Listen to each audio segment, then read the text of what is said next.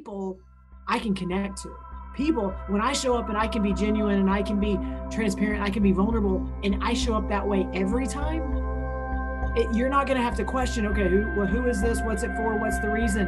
My my goal is to elevate every person around me and to help our industry get better.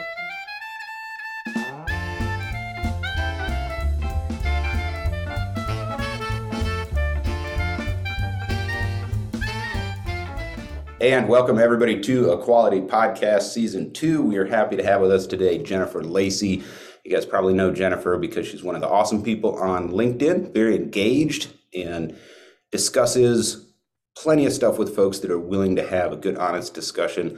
So we are so happy to have you on, Jennifer, to talk to us about lean and culture and putting people first in lean today. Fantastic topic. I know it's really close to uh, the heart of John Thacker and John Thacker um, who are joining you today via podcast. So, welcome, Jennifer.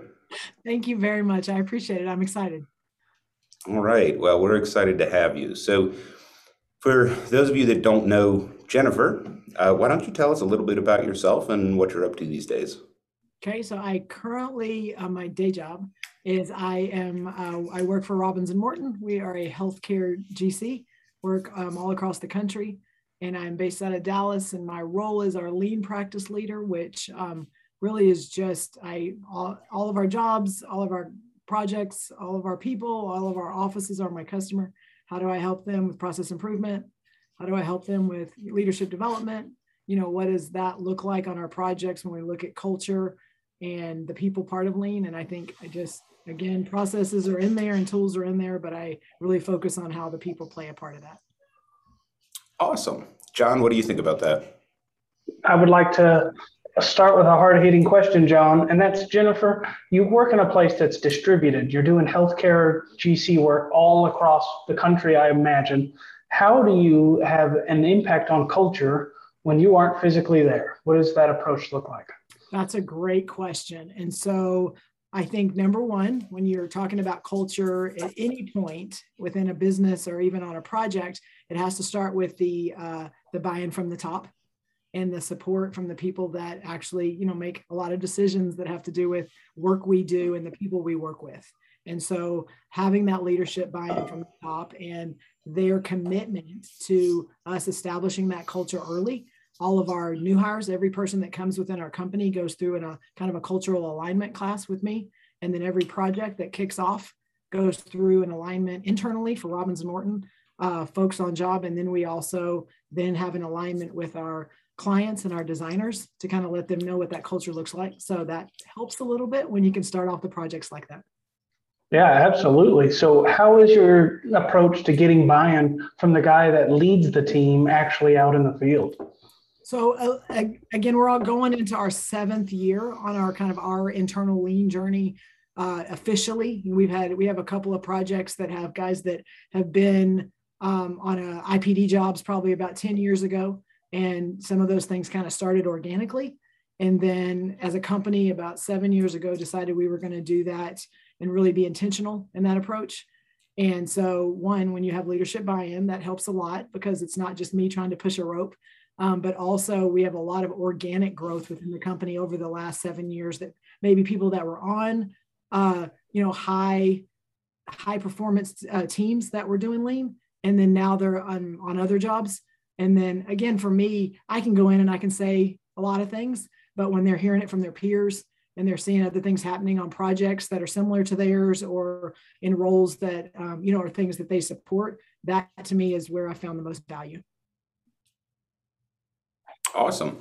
Well, thank you for sharing a little bit about your background for folks out there. We'll have a, a link in the down below thing for folks to connect with you on uh, LinkedIn. Um, so, culture and people, right? And people, people and lean, putting people first, um, keeping your priorities straight, all that. Of course, you know, for Jake and I, we we center around this topic partly because uh, we actually like people. Uh, surprise, surprise. Um, partly because we've been victims. You know, we had lean done to us in the past. You know, and it uh, didn't work and it wasn't fun. Um, and partly because we've had the opportunity to see lean and continuous improvement actually work. And when it does, it's people centric, right? And people first. And we're excited about uh, living in a world and going to work in a space where people are valued and important and matter. Um, so language. Yeah, absolutely. Those words, it's like matter, people, culture. Yeah. Um, so it's an interesting conversation because I have experience in automotive supply chain. That's probably where I got the most exposure to actual lean. Um, and most of those cultures are kind of crappy. Um, I know, you know, I don't want to tip over anyone's sacred cow, but I've worked with all the major auto manufacturers, including a very popular one, you know, that starts with a T, um, not Tesla. And I can tell you that uh, the culture is not fantastic. I'm sure it depends on which plant you're in, who you're interacting with, uh, but there's still very much um, a patriarchal type of culture, right? So, top down authoritarian uh, approach no matter how much you know you involve people like when you're telling people you have to be involved like you have to have ideas you have to solve this problem um, it's it's really the same flavor it's just the methodology that has changed right so you can have a boss that says you're going to do it this way or else or they can say you're going to figure out a way to find it out for yourself or else there's not really a difference experientially right or not much of a difference yeah, it's like it's like voting in Brazil. You know, the legal requirement that everybody votes, and so you get these guys like Superman almost got elected in Brazil because it nobody cares at all now that you're obligating them to do it. Right. Well, next year they won't allow you to write in your ballot. You know, you'll have to choose from the one candidate. and there's countries like that already, right? Mm-hmm. yeah, voting in China. Here's your one choice go out and vote. Um, so i bring that up because you know there's um, i think a change in people and culture. And uh, you know what people are sort of willing to tolerate uh, at the workplace we've seen this whole great resignation and maybe there's probably a little too much drama around that um, but it is a real thing and the way that people want to be uh, treated at work has changed pretty dramatically. So, tell me a little bit about that, Jennifer. Well, I, I mean, again, I, I my I say this over and over again. People just want to matter. I mean, again, it, whether they're you know they're having a hard day or they're just you know not very nice people. You know, again, they want to be they want to matter. They want their work to matter. And I think when we have when we've approached it in the past, it's work, work, work. We focus on the work. Your end results define your worth. If you can do what we ask you to do, then you are elevated because you've done exactly what I what, what I've asked you to do. And if you are, are trying to do something different or you come up with a better idea or you're saying that something is wrong or there's a better way, then you're just bucking the system.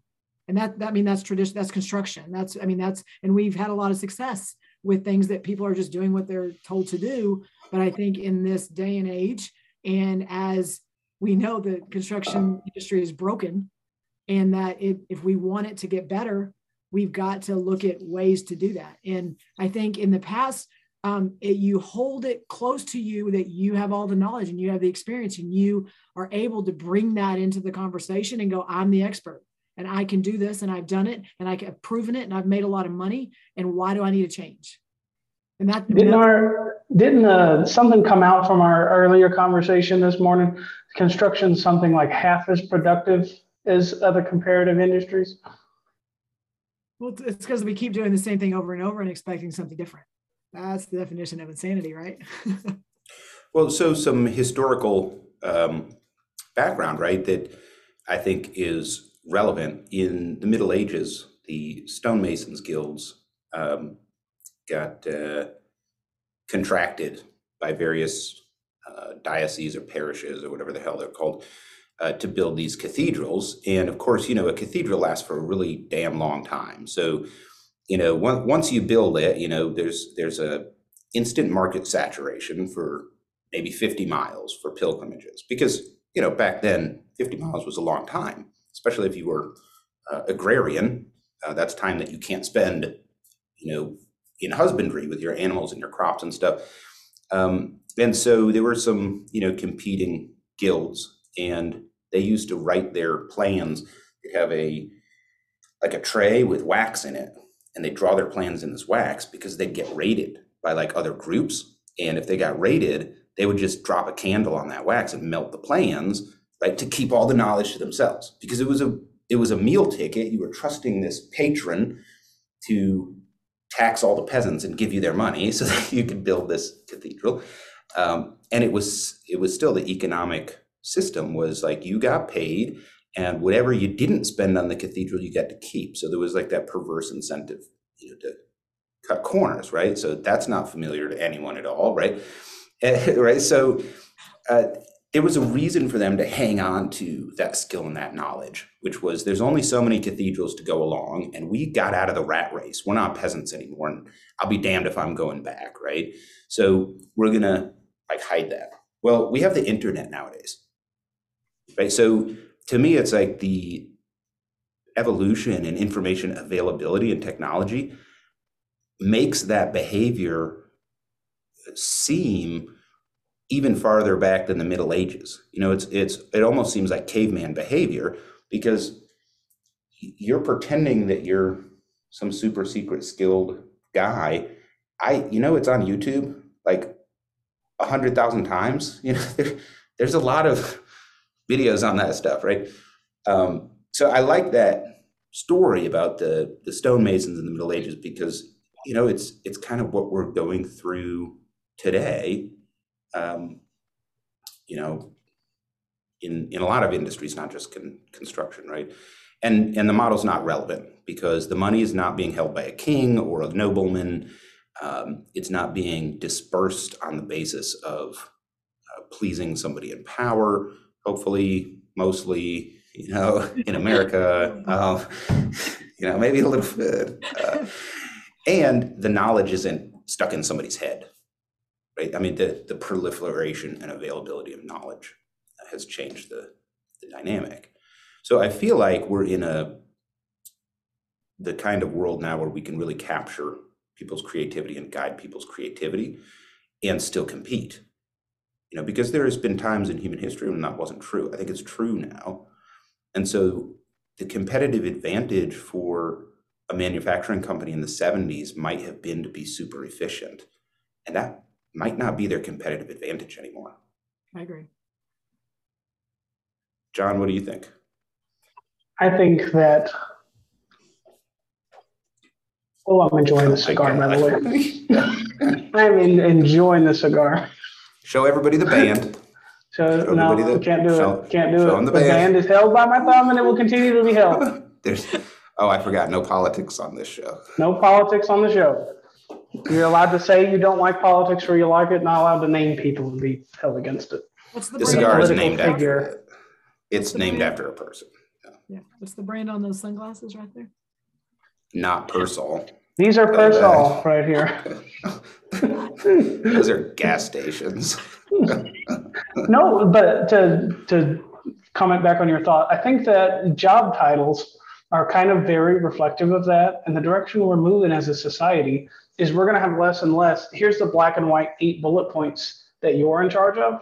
And you're going to have more cohorts that's going to have a much broader, wider variety of comprehensive tasks that require critical thinking. And I think that's sure. the only option that makes sense as we move forward in this world. Yeah, and really, you know, when you look at uh, where people are at, right? Every business has the choice to take advantage of people where they're at, right, to win, uh, or tr- to try to remake them, right? So the the Marines, for example, take the latter approach. And it's probably a good approach because you're giving 18 year olds deadly weapons and telling them to all play nice with each other, right? But for the rest of industry, probably the prior approach is going to be much more effective and efficient in the long run. So look at LinkedIn. How many people have a job title in their profile? Okay, so for the profile headline, for the people that do have their job title in their headline, how many of those are white males over the age of 50? But um, 99%, right? it's a it's a cultural shift, right? Um, so people are trying to brand themselves. Self branding is new, right? People trying to brand themselves based on the value they bring to the organization and to the team. There's a lot more emphasis on teamwork. Would you agree? Absolutely, and I and I think I, I'm, I'm I've been experiencing this over the last year, and what I've realized is you have your space inside your firm, and that is your title, and that is your roles and responsibilities that maybe have been defined even now, including some of that critical thinking, you know, outside of the box ideas. But you also have this space externally, and that space is growing because the need to connect to people and the need to you know look at this from a industry perspective and not just my individual perspective my firm's perspective um, I, I, what i've seen is across the board is those silos are those silos are coming down right. and we're seeing us collaborating and talking to people that we compete against people that are firms that you know they may have their differentiator we have our differentiator but we're still collaborating because we want the industry to get better. And I've never seen it as much as I've seen it over the last year. Yeah, we, we actually hit that a lot in conversation offline, John, where uh, the competition and stomping out to take more of your own piece of the pie is pretty much dead. Like yeah. there's this old school like 80s business philosophy like you have to take the power move and do the strong thing in your first day as a boss, you rearrange everybody's desks just to show you're the one in charge. But that, that's right, essentially right. dead. We're much more collaborating, even with direct competitors, to enlarge that pie instead of you know take more of the existing pie. Well, it's been forced. I think it's been forced because of the workforce. Like right now, if we go out and think we're the best at everything we do when it comes to healthcare construction and that we want all the healthcare construction work it's not even feasible number one and number two we got it. We put people on it. And with the workforce and the way that we're looking at things in general like you have to look at strategy you have to look at your business model and you have to look at things bigger than just it's all about me. And we have trades. I mean we have trades in our in our industry that work for us work for our competitors. We need them to work for us. So what are we doing to draw them in and to make them want to stay where we are and it's i mean money is always a factor i'm never going to discount and say money's money doesn't matter but again if you're if you're paying them the right wages and you're doing the things you're supposed to do what is making them want to come work for you and, and it, it matters now more than ever yeah. Do you think we're going to get to a point in society where we actually care about what happens with that person outside of their working life? I feel like we need to, but do you think we'll ever actually reach that point?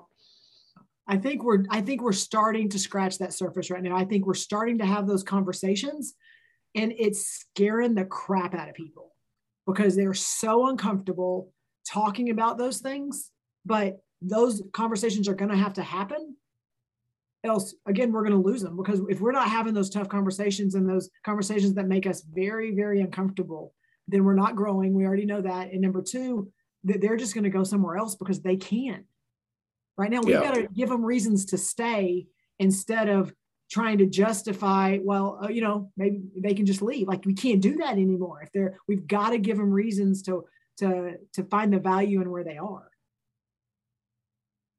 Yeah it's a good point. Additionally, when we look at the dynamic, you know, between labor market, uh, business, changing culture, that sort of thing, um, there's there are certain elements of traditional business behaviors and structure that uh, just have to go away. Like they can't be adapted. Right? There's some that can be adapted, and then there's some that you know you just you have to rethink it. Right.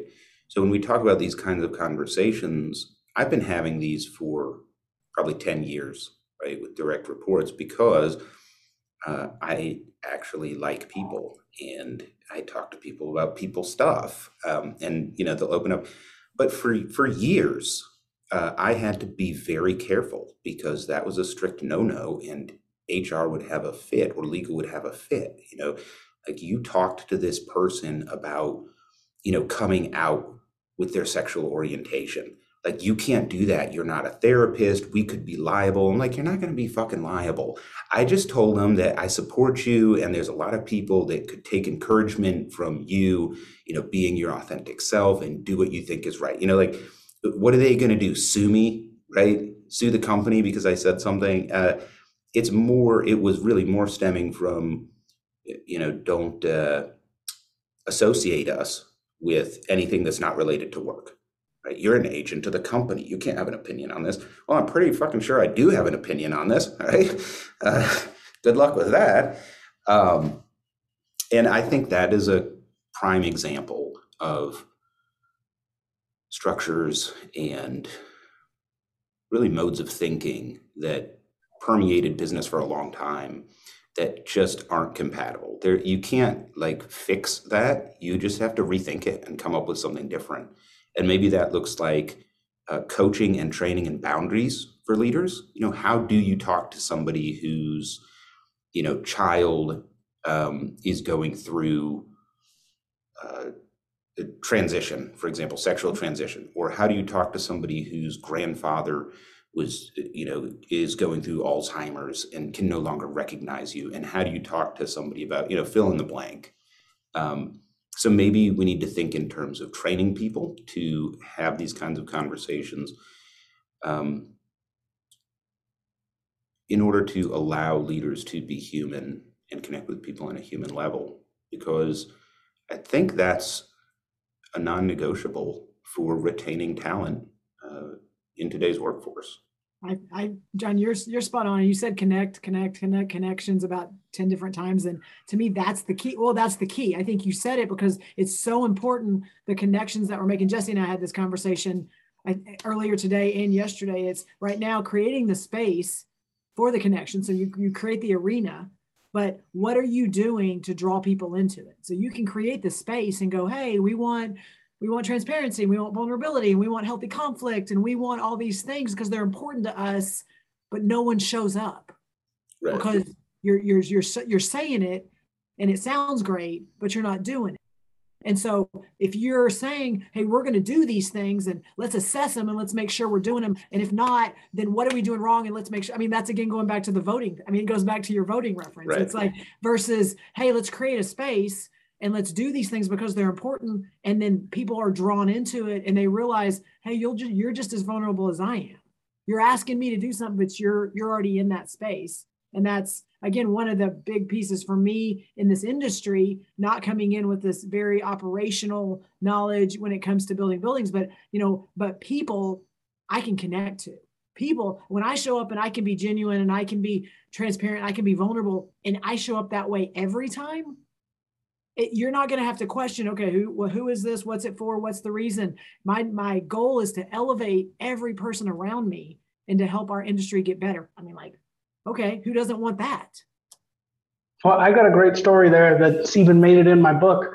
Um, I, you know, as you know, we previously worked together, John Thacker and John Thacker, and um, in my, you know, relentless pursuit of excellence and trying to climb that leadership level, um, I'm soliciting feedback. Like, give me literally anything that's going to make me better walking into tomorrow. And one of the things John had pointed out to me was I bite my nails. I'm a chronic nail biter and that my posture is bad. So when I sit in meetings, like group meetings where I would be in charge, my posture looks like I'm not very engaged and I'm biting my nails like I'm critically nervous all the time. And I just immediately thought, holy shit, is that the first time somebody was just genuine with me and gave me real actionable feedback I can take and change my behavior? As you can see, I've got beautiful nails.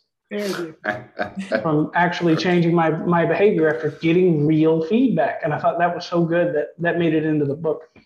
Well, I love that. I love that because one, it was genuine. You have some people around you that are willing to to give you that feedback and be honest about it. I got a piece of that probably, I'm going to say three or four years ago. It was in a big event, company event, and one that I was, you know, I was facilitating. I was in a kind of a leadership position, and um, you're coming in. I'm a, you know, I work in the construction industry. There's a lot of egos. There's a lot of things going on in there, and sometimes you have to kind of bow up and you know make your point. and we were having some conversations and, and someone I very much respect looked at me and he goes, Jennifer, you're just mean. And, and like at first I'm like, no, I'm not whatever. You have this, you get defensive. But again, after you take some step, you know, take a step back, you reflect. And that was good advice because again, he's someone that respects me and knows me and, and knows the person I am and what I can do. There's a lot of people that don't And if I'm not thinking about my tone and my, you know, how I'm speaking to people and how I'm trying to make my point, I'm screwing myself. Mm-hmm. Right. Abs- absolutely. And you're like 6'11, so I bet that's terrifying. yes. Taller than, uh, taller than Jesse, that's for sure. Everybody's um, taller than Jesse. yeah, it's not saying much, is it? Sorry, Jesse. Love you, man.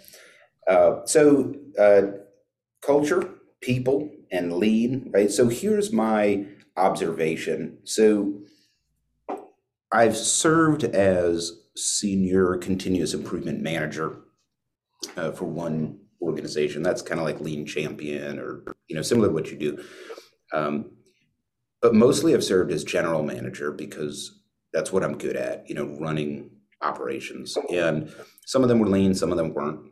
A couple of them were actually lean. Uh, the rest of them were, you know, lean in name only, I call it. Um, you know, but they had like a continuous improvement silo, that sort of thing. And historically, I think the biggest challenge for companies that are trying to have a continuous improvement culture or uh, be lean is getting the board of directors and the CEO to internalize the philosophy of we are going to maximize value to the customer by eliminating waste. By the way, cost and waste are not the same thing. We will probably have an entire episode on this. Cost and waste, not the same. Don't confuse them. Um, labor is a cost, labor is not a waste. Okay. Uh, anyway, that was the hardest thing to overcome.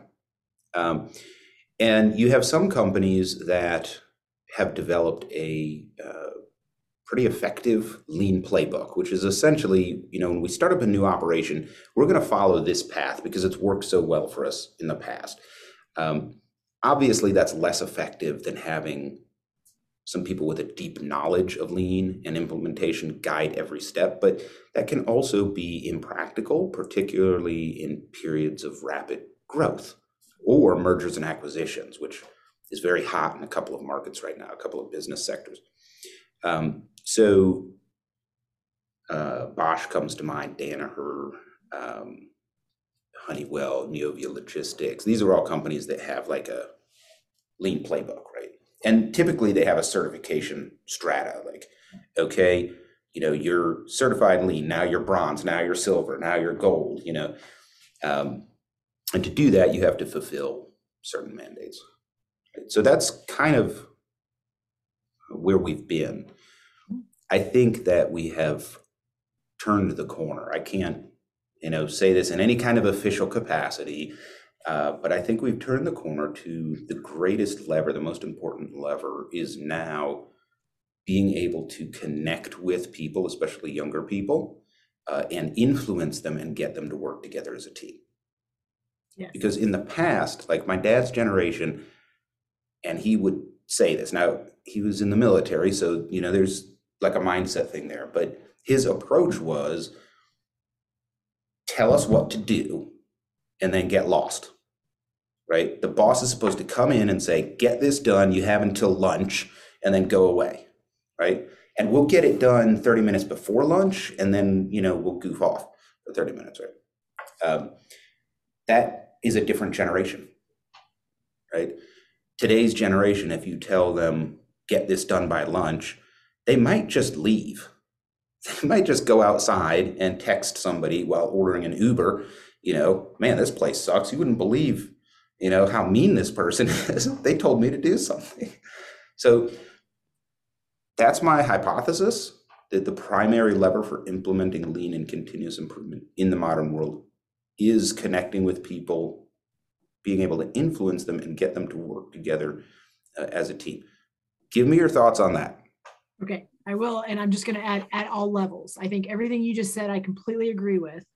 And it's at all levels because for us, Robins and Morton, our, our lean approach, we call it building forward, and it's balancing that culture of caring about every person touched by our projects with the um, with lean tools and processes. So we're not saying our lean stuff is, is building forward. Building forward is how we couple those together and make sure we're still focusing on that culture and people part. And so within building forward, which is where what I lead and kind of help facilitate is we have um, instead of champions because we've kind of gone down that road and you, you can there's goods and bads you can have champions but they're not really experts at everything and so we realized that there was a better way to do this so we have building forward advocates and when you think about an advocate and what they are the only requirement to be an advocate is you want to do it.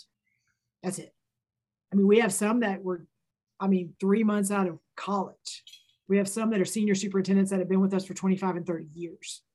And it is the same role and it is a leadership position in our company and it is because you want to do it. And so it plays right into ex- i mean exactly what you just said because the when when they reach out to me and they say i want to do this or this is exciting or i want to be that person on my job again it does not put all of the implementation and everything on their shoulders.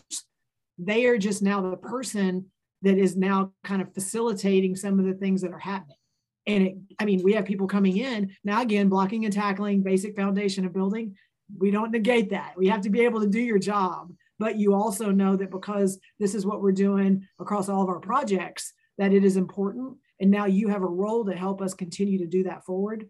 And it's it's really cool watching some of those people that got engaged and have kind of started trying to, to vet out okay what tools what's not where can i learn what can the team do? And they're taking on that leadership role those and, and being able to pull them in and facilitate meetings. So the leadership development and the learning culture that's been created because of that, just that has been amazing, exponential, going back to exactly what you just said. John, what are your thoughts? Well, uh, I like to think of Jake comes to mind as one guy that's an advocate that's pulling the weight of this whole show most of the time. And I just wonder how the Johns are going to try and live up to that you know, advocating, incorporating everybody, injecting some fun in it, but also making it meaningful, impactful, make a difference. That's what I want to do at work and afterwards.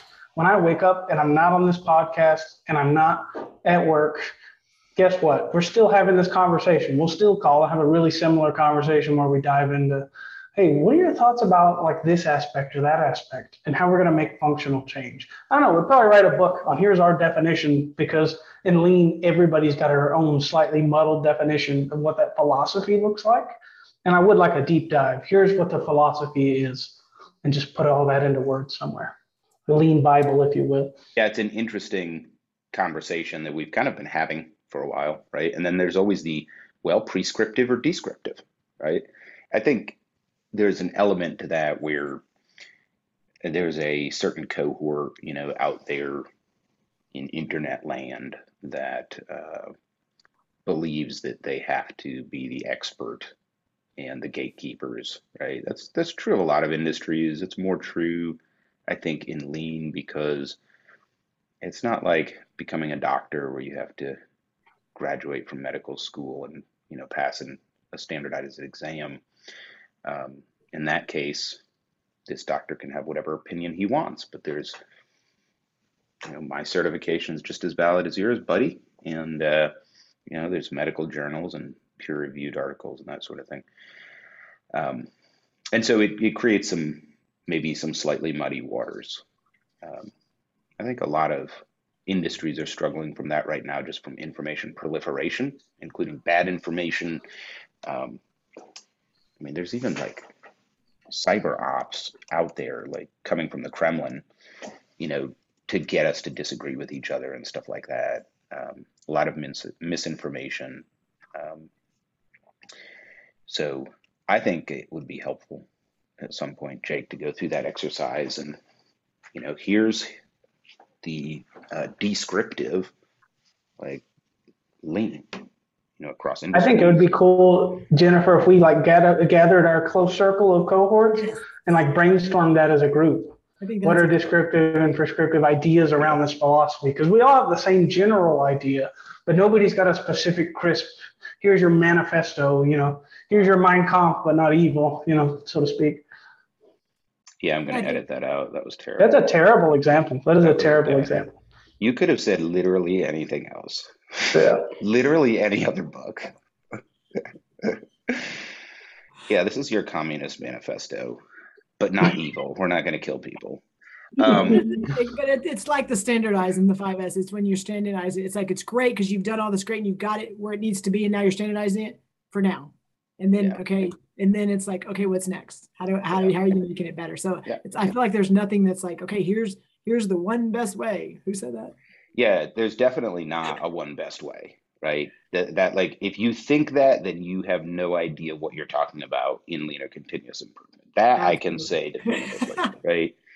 Um, yeah, I saw I saw something the other day where some guy was saying you can't have lean construction or lean healthcare. It's really just uh, industrial engineering applied to manufacturing.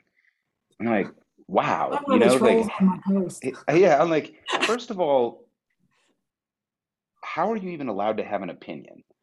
You know, like there should be some sort of licensing body. Like you get to post online and you don't. And you know, Yeah, we Uh, wouldn't have so- social media if that was the case, John. Like we just wouldn't have social media. yeah, there would be three of us, you know. Yeah. Mhm. It'd be two Johns talking to themselves. Yeah. but uh, yeah, so there's a lot of just uh, weirdness out there, and you know, so for folks that um, don't have like haven't gone down the path of being in an organization that does CI well with a mentor doing it, um, you might not know what to think, right?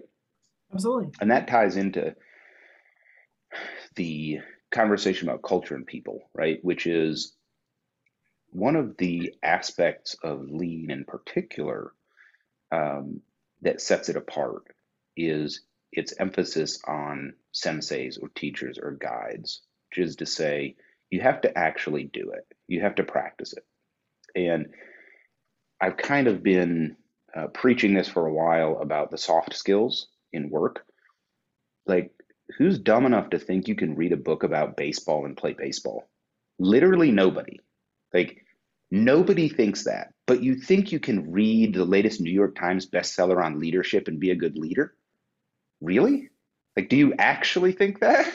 Pro- I mean, probably not, you know? Um, but I still shell out the money every month. Uh, you have to practice it, right? There's some Absolutely. great books. Um, um, MI or MI. Uh, he has a good book on Kaizen. Um, there's a couple more on my bookshelf. Uh, Creating a Lean Culture by David Mann. You know, they're good books, but if you don't read chapter one and go do it in your workplace, it doesn't mean anything. It's just a nice story. It might make you feel good, right? Same thing. Now, in that case, we're talking about rearranging a work cell to single piece flow and all of this stuff. Okay. But on the culture, the the people side, the connecting, like you realize you have to practice that. Right? You can't just have an uh, let's have a town hall. Guys, we're really open to connecting with you and having relationships. So I hope you'll avail yourself of this opportunity. Absolutely. right? Like, no, come on, that that's never gonna work, right? We have a dusty suggestion box for a reason. Don't. I was drinking coffee, man. You gotta get. gotta wait till I put my cup down. Right? Oh yeah, I I went into this one plant, and uh, Jake knows what I'm talking about. I'm not gonna say any any names because I don't want to, you know, embarrass any company publicly. That's not true. I want to. I'm not going to.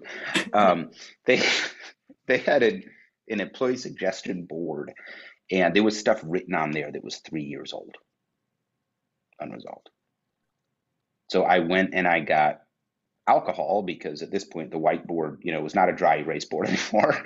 and after Right. three years, and I scrubbed that shit off. And I was like, maintenance, you got to take this board down because we're either going to use it or we're not going to use it. But we're not going to have employees suggest stuff and not do anything about it. And maintenance didn't take it down because we could never get anything done at that plant.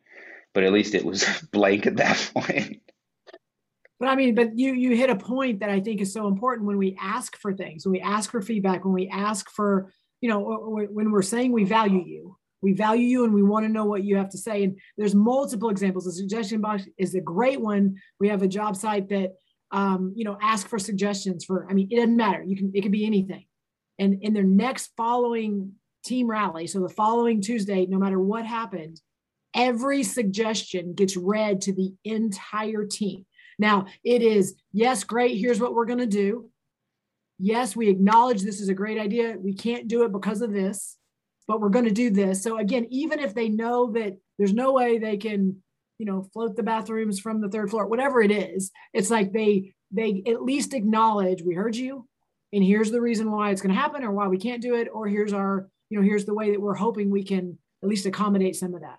And again, that to me that's an awesome way to do it, but it's the same if you look at the daily huddles and you have people up there and you're going through the constraint board. And those constraints i mean we know those are things that stop and, and impact schedule. And somebody makes a comment and you weaponize any of that information they will never ever bring up anything again. Yep. That's a great that's a great point right? And that ties into the idea of practice right? Like you have to do this over and over. And and by the way, you're gonna mess up. You know, like yes. I, I'm a really smart guy. You know why? Because I learn every time I fuck up. I have messed up. I am as well. Right? Yeah. As well. I mean, I will. I, I will be the first to tell you. Uh, everything I've learned about leadership, I learned from doing it the wrong way, right? Um, so great, uh, great call out. But also, I feel like leaders can really benefit from self reflection and taking time to think through how they want. Jake, you're, you're killing me, man.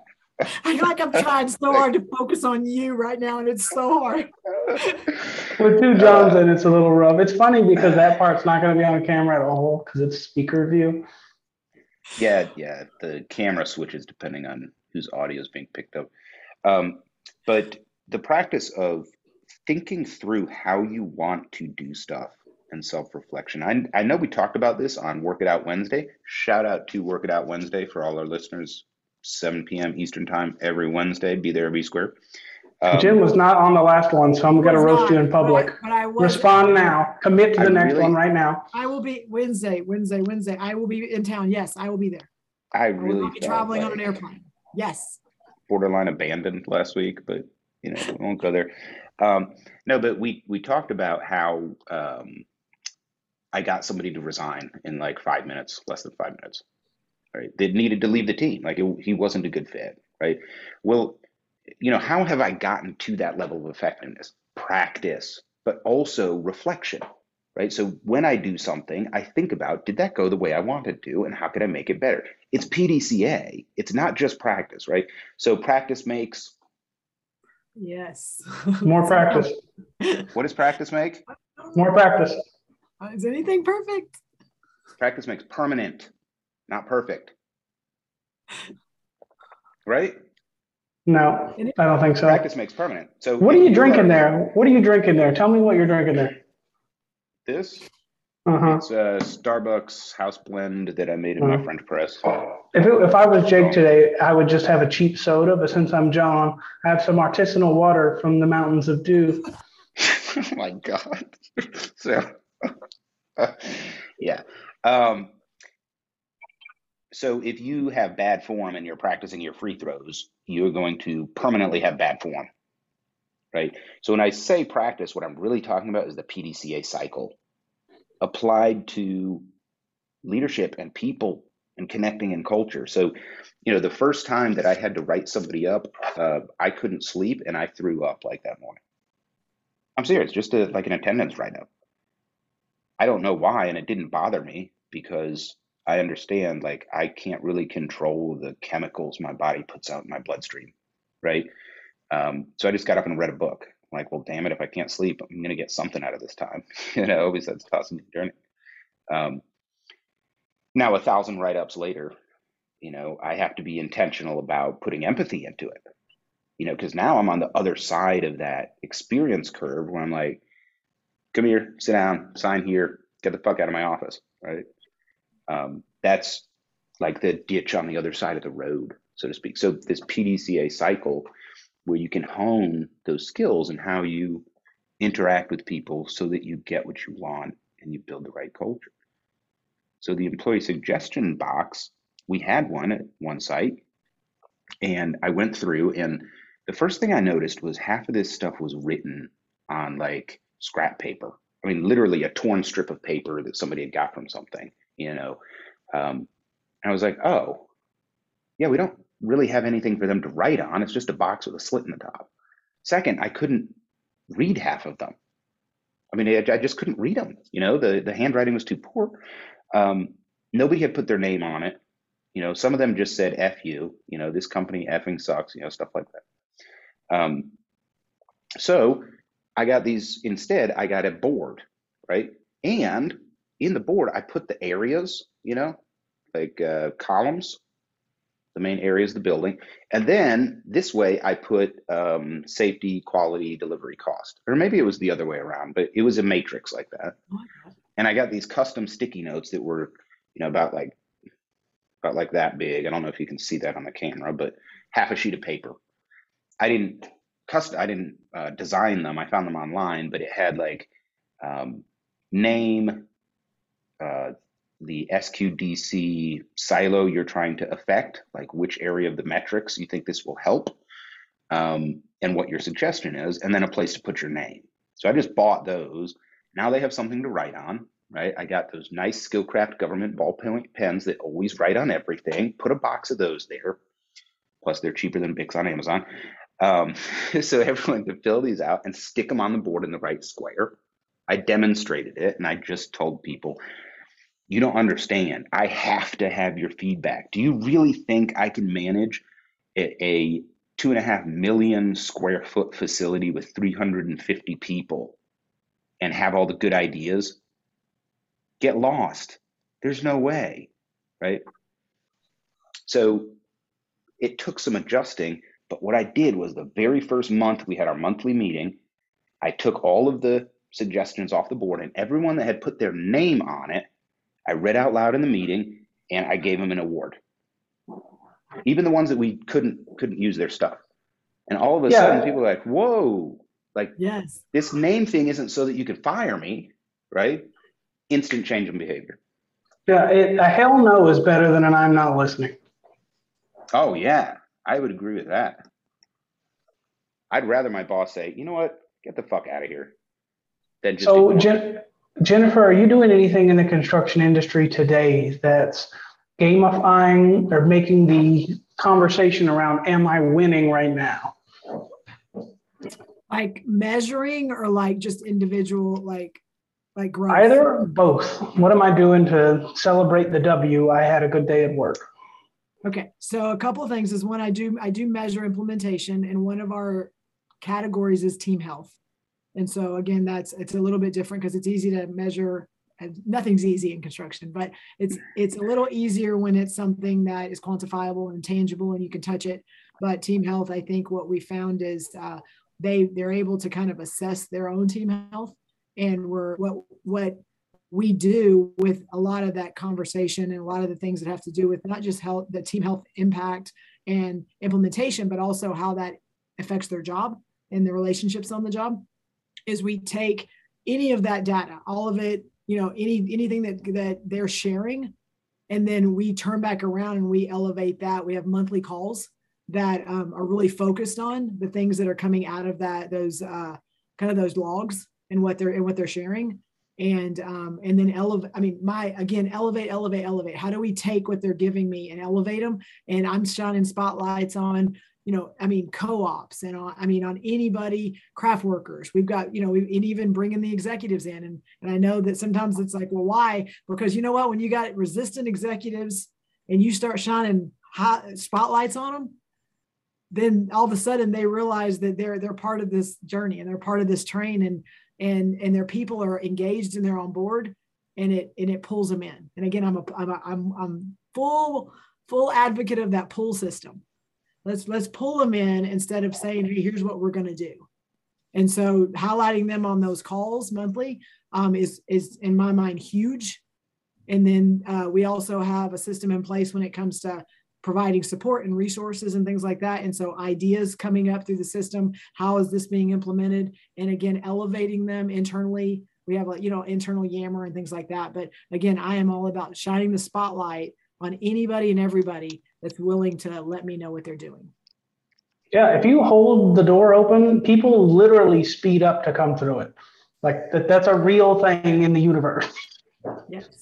Well, it's it's funny to me because anybody with kids gets it, right? Like my kids are seven and eight now, right?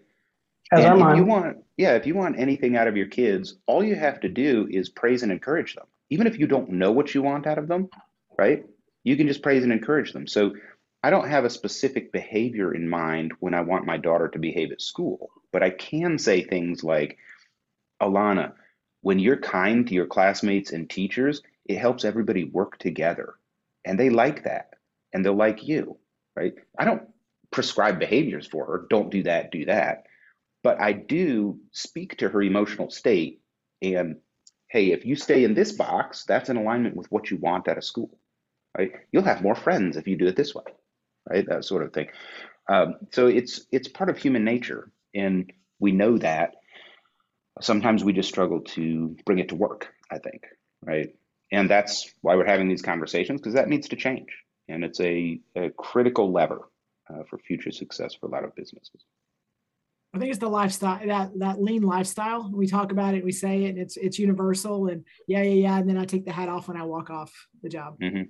Yeah. really, I mean, we Jesse and I are highlighting that in in the collab sessions we're doing on just how how it transcends. And if you really believe it, like you really live it, and you believe it, then it it it's a lifestyle.